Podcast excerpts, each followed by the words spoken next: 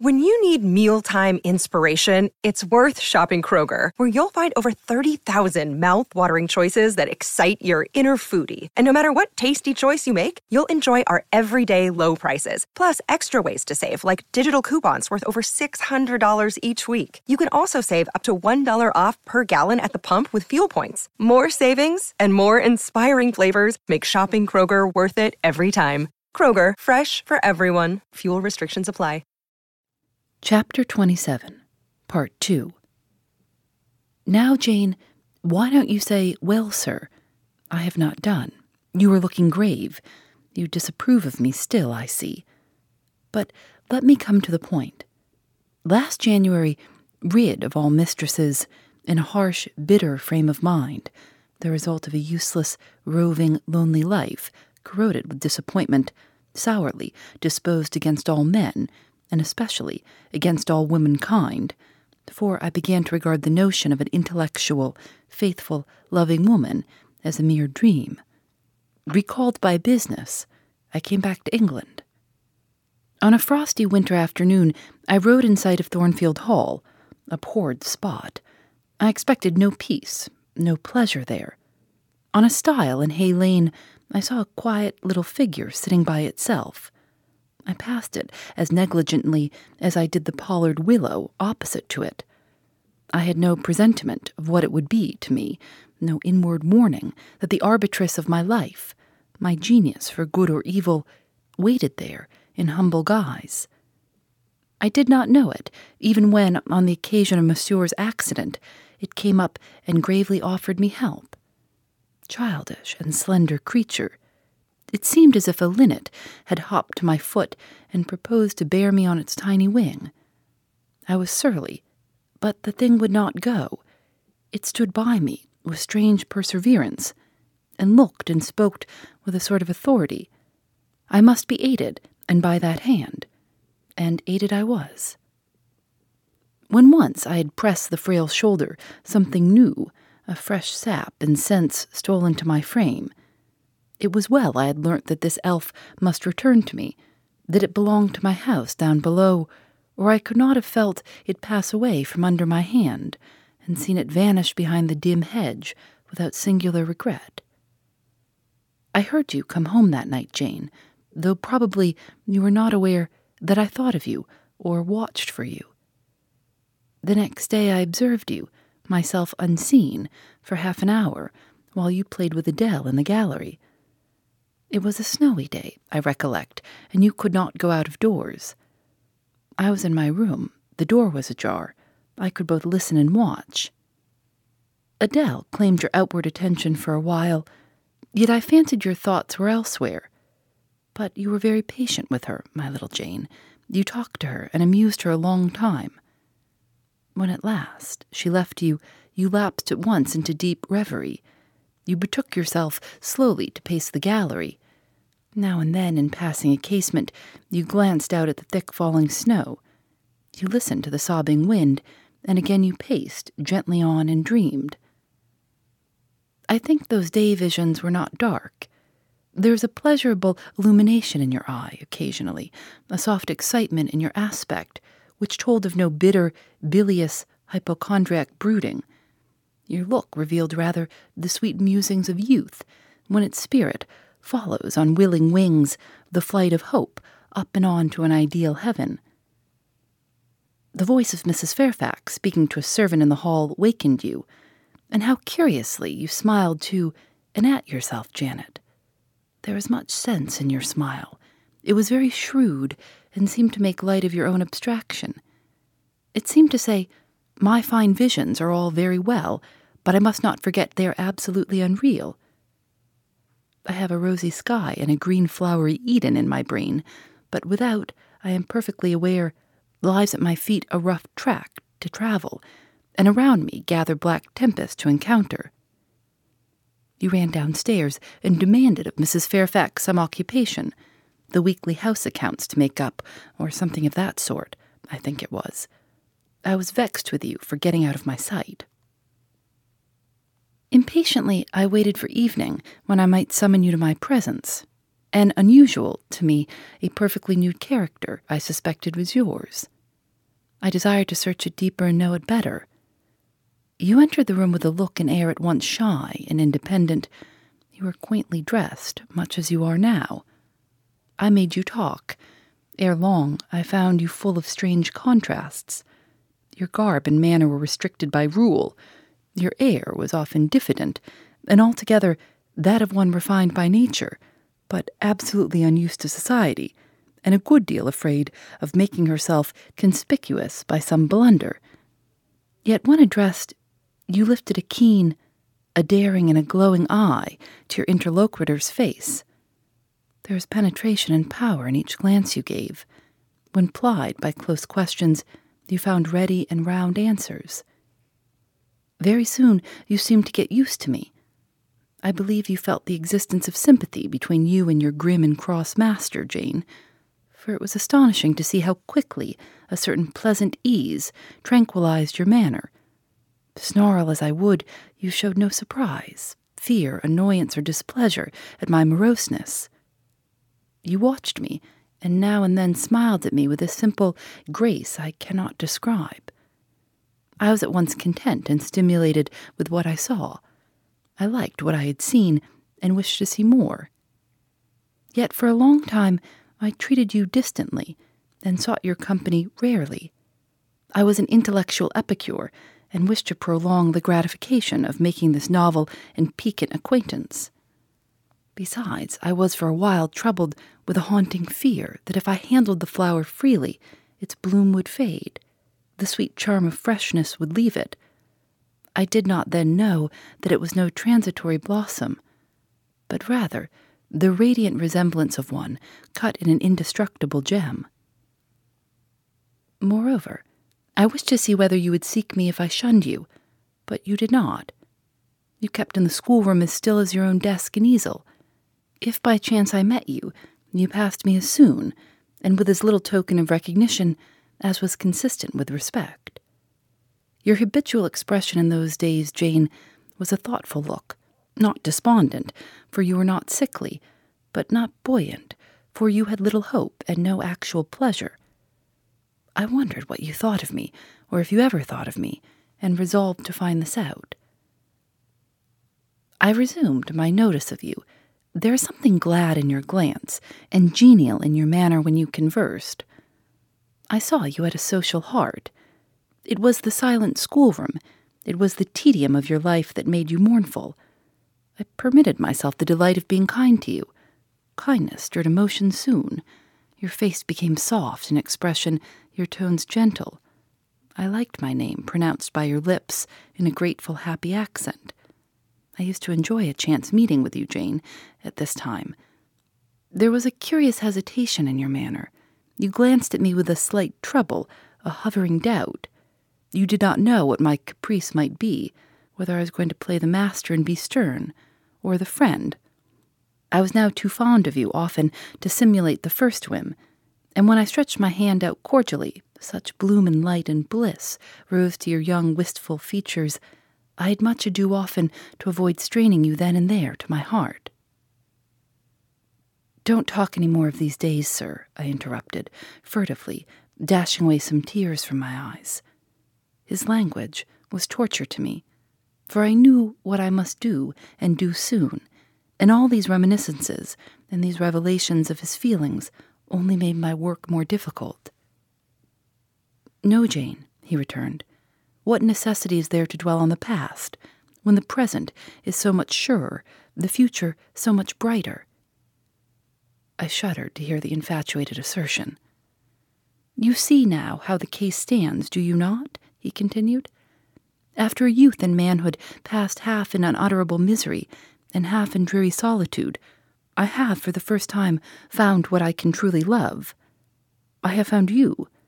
You are my sympathy, my better self, my good angel. I am bound to you with a strong attachment. I think you good, gifted, lovely.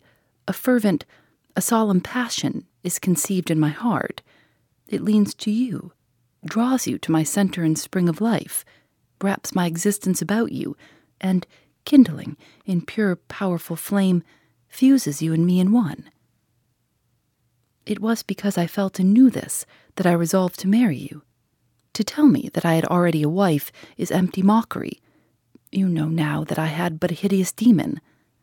I was wrong to attempt to deceive you, but I feared a stubbornness that exists in your character. I feared early instilled prejudice. I wanted to have you safe before hazarding confidences. This was cowardly. I should have appealed to your nobleness and magnanimity at first, as I do now, opened to you plainly my life of agony, described to you my hunger and thirst after a higher and worthier existence, shown to you not my resolution, that word is weak, but my resistless bent to love faithfully and well, where I am faithfully and well loved in return. Then I should have asked you to accept my pledge of fidelity and to give me yours. Jane, give it to me now. A pause. Why are you silent, Jane? I was experiencing an ordeal. A hand of fiery iron grasped my vitals. Terrible moment, full of struggle, blackness, burning. Not a human being that ever lived could wish to be loved better than I was loved. And him who thus loved me, I absolutely worshipped. And I must renounce love and idol. One drear word comprised my intolerable duty depart. Jane, you understand what I want of you. Just this promise. I will be yours, Mr. Rochester. Mr. Rochester, I will not be yours. Another long silence. Jane, recommenced he, with a gentleness that broke me down with grief and turned me stone cold with ominous terror, for the still voice was the pant of a lion rising. Jane, do you mean to go one way in the world and to let me go another? I do. Jane, bending towards me and embracing me, do you mean it now? I do. And now, softly kissing my forehead and cheek. I do, extricating myself from restraint rapidly and completely. Oh, Jane, this is bitter. This, this is wicked. It would not be wicked to love me. It would to obey you. A wild look raised his brows, crossed his features. He rose, but he forbore yet. I laid my hand on the back of a chair for support. I shook, I feared, but I resolved. One instant, Jane. Give one glance to my horrible life when you are gone. All happiness will be torn away with you. What then is left? For a wife, I have but the maniac upstairs. As well might you refer me to some corpse in yonder churchyard. What shall I do, Jane? Where turn for a companion and for some hope? Do as I do. Trust in God and yourself believe in heaven, hope to meet again there. Then you will not yield? No. Then you condemn me to live wretched and to die accursed? His voice rose. I advise you to live sinless, and I wish you to die tranquil. Then you snatch love and innocence from me. You fling me back on lust for a passion, vice for an occupation.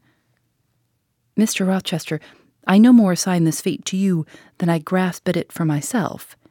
We were born to strive and endure, you as well as I. Do so. You will forget me before I forget you. You make me a liar by such language. You sully my honor. I declared I could not change. You tell me to my face I shall change soon. And what a distortion in your judgment, what a perversity in your ideas, is proved by your conduct. Is it better to drive a fellow creature to despair than to transgress a mere human law, no man being injured by the breach? For you have neither relatives nor acquaintances whom you need fear to offend by living with me. This was true, and while he spoke, my very conscience and reason turned traitors against me and charged me with crime in resisting him. They spoke almost as loud as feeling, and that clamored wildly Oh, comply, it said. Think of his misery, think of his danger. Look at his state when left alone. Remember his headlong nature. Consider the recklessness following on despair. Soothe him, save him, love him. Tell him you love him and will be his. Who in the world cares for you, or who will be injured by what you do? Still, indomitable was the reply I care for myself. The more solitary, the more friendless, the more unsustained I am, the more I will respect myself. I will keep the law given by God, sanctioned by man. I will hold to the principles received by me when I was sane and not mad as I am now. Laws and principles are not for the times when there is no temptation. They are for such moments as this, when body and soul rise in mutiny against their rigor. Stringent are they, inviolate they shall be. If at my individual convenience I might break them, what would be their worth? They have a worth, so I have always believed, and if I cannot believe it now, it is because I am insane, quite insane with my veins running fire and my heart beating faster than I can count its throbs. Preconceived opinions, foregone determinations, are all I have at this hour to stand by. There I plant my foot. I did. Mr. Rochester, reading my countenance, saw I had done so. His fury was wrought to the highest. He must yield to it for a moment, whatever followed. He crossed the floor and seized my arm and grasped my waist. He seemed to devour me with his flaming glance. Physically, I felt at the moment powerless as stubble exposed to the draught and glow of a furnace. Mentally, I still possessed my soul, and with it the certainty of ultimate safety. The soul, fortunately, has an interpreter, often an unconscious, but still a truthful interpreter, in the eye. My eye rose to his, and while I looked in his fierce face, I gave an involuntary sigh.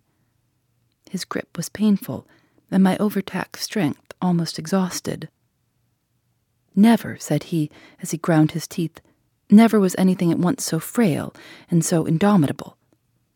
A mere reed she feels in my hand, and he shook me with the force of his hold.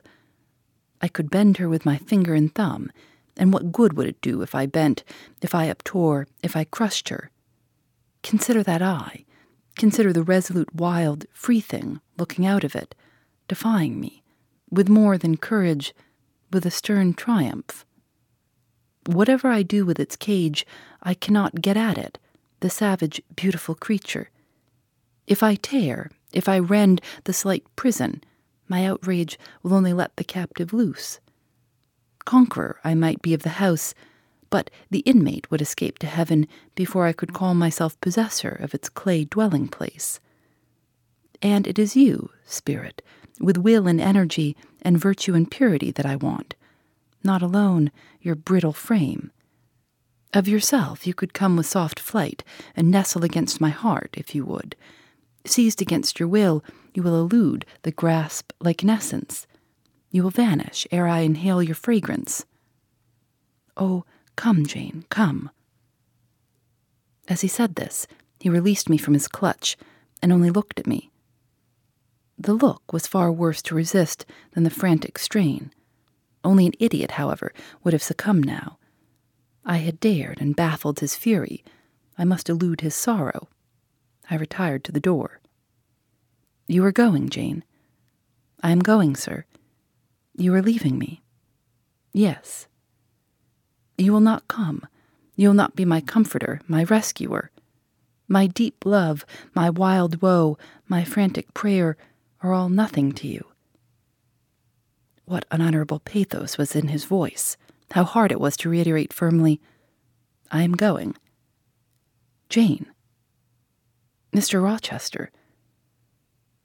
Withdraw then. I consent. But remember, you leave me here in anguish.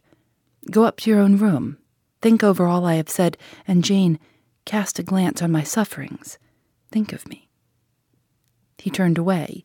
He threw himself on his face on the sofa.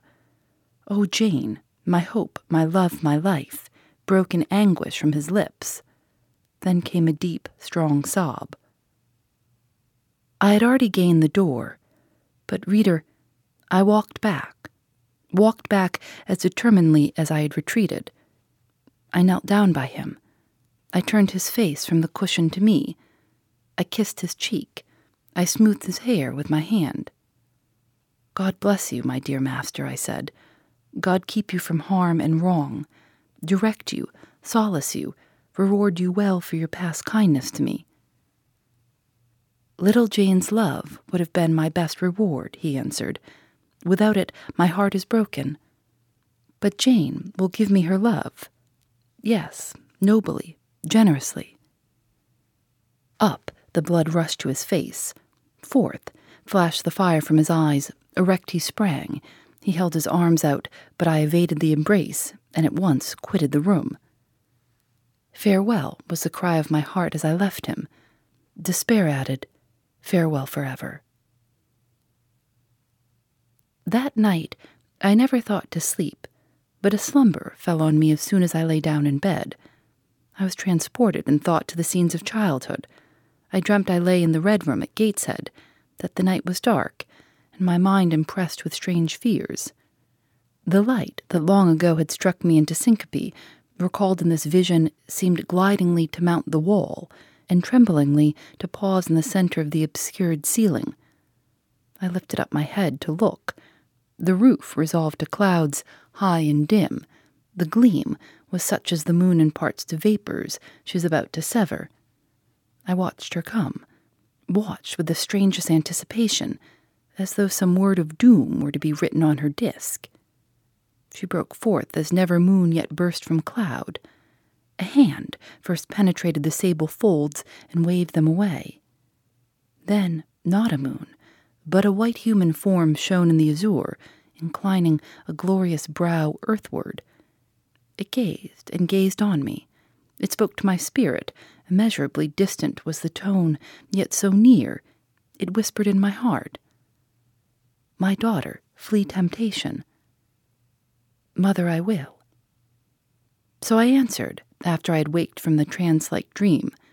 It was yet night, but July nights are short. Soon after midnight, dawn comes. It cannot be too early to commence the task I have to fulfill, thought I. I rose. I was dressed, for I had taken off nothing but my shoes. I knew where to find in my drawers some linen, a locket, a ring. In seeking these articles, I encountered the beads of a pearl necklace Mr. Rochester had forced me to accept a few days ago. I left that. It was not mine. It was the visionary bride's who had melted in air. The other articles I made up in a parcel. My purse, containing twenty shillings, it was all I had, I put in my pocket.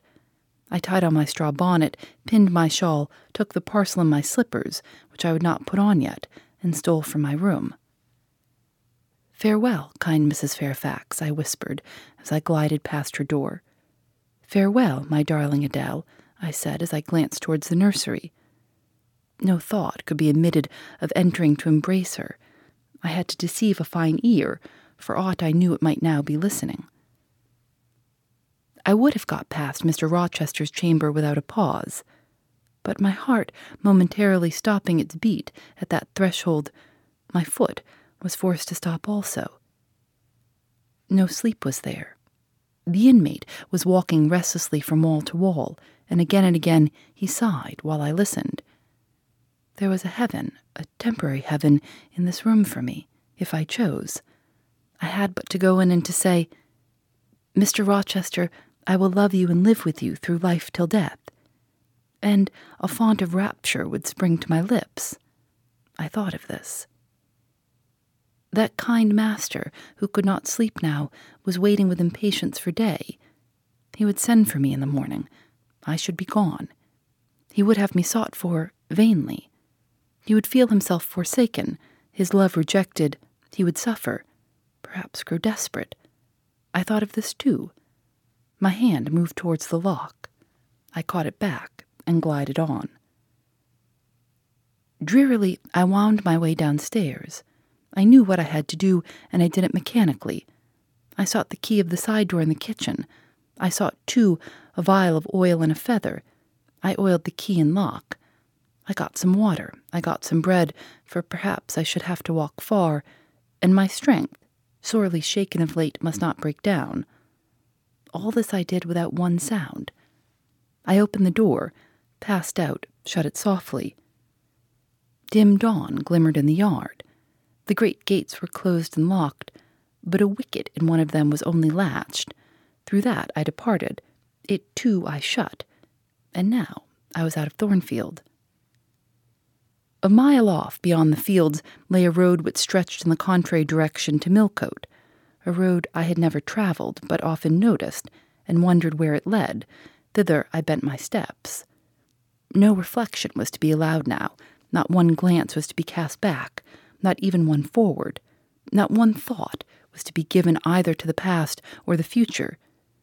The first was a page so heavenly sweet, so deadly sad, that to read one line of it would dissolve my courage and break down my energy.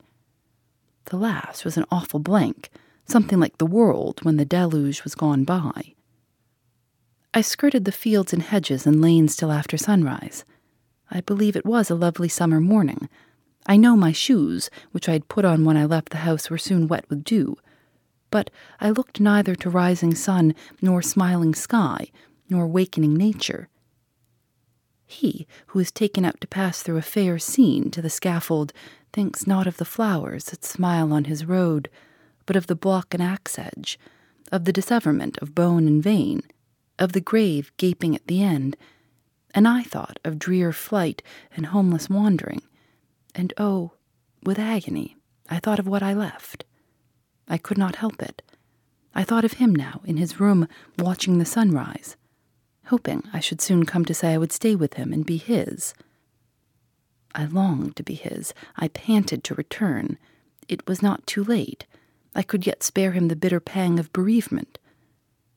As yet my flight, I was sure, was undiscovered. I could go back and be his comforter, his pride, his redeemer from misery, perhaps from ruin. Oh, that fear of his self abandonment, far worse than my abandonment, how it goaded me.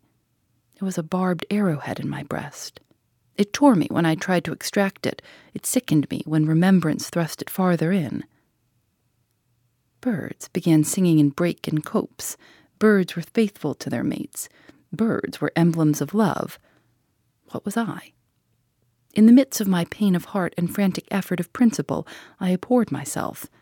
I had no solace from self approbation, none even from self respect. I had injured, wounded, left my master. I was hateful in my own eyes. Still, I could not turn nor retrace one step. God must have led me on. As to my own will or conscience, impassioned grief had trampled one and stifled the other. I was weeping wildly as I walked along my solitary way. Fast, Fast, I went like one delirious. A weakness, beginning inwardly, extending to the limbs, seized me, and I fell. I lay on the ground some minutes, pressing my face to the wet turf. I had some fear or hope that here I should die. But I was soon up, crawling forwards on my hands and knees, and then again raised to my feet, as eager and as determined as ever to reach the road. When I got there, I was forced to sit to rest me under the hedge, and while I sat, I heard wheels and saw a coach come on. I stood up and lifted my hand. It stopped. I asked where it was going. The driver named a place a long way off, and where I was sure Mr. Rochester had no connections. I asked for what sum he would take me there. He said thirty shillings. I answered I had but twenty. Well, he would try to make it do. He further gave me leave to get into the inside, as the vehicle was empty. I entered, was shut in, and it rolled on its way. Gentle reader, may you never feel what I then felt. May your eyes never shed such stormy, scalding, heart wrung tears as poured from mine. May you never appeal to heaven in prayers so hopeless and so agonized as in that hour left my lips. For never may you, like me, dread to be the instrument of evil to what you wholly love. Phoebe Reads a Mystery is recorded in the studios of North Carolina Public Radio, WUNC.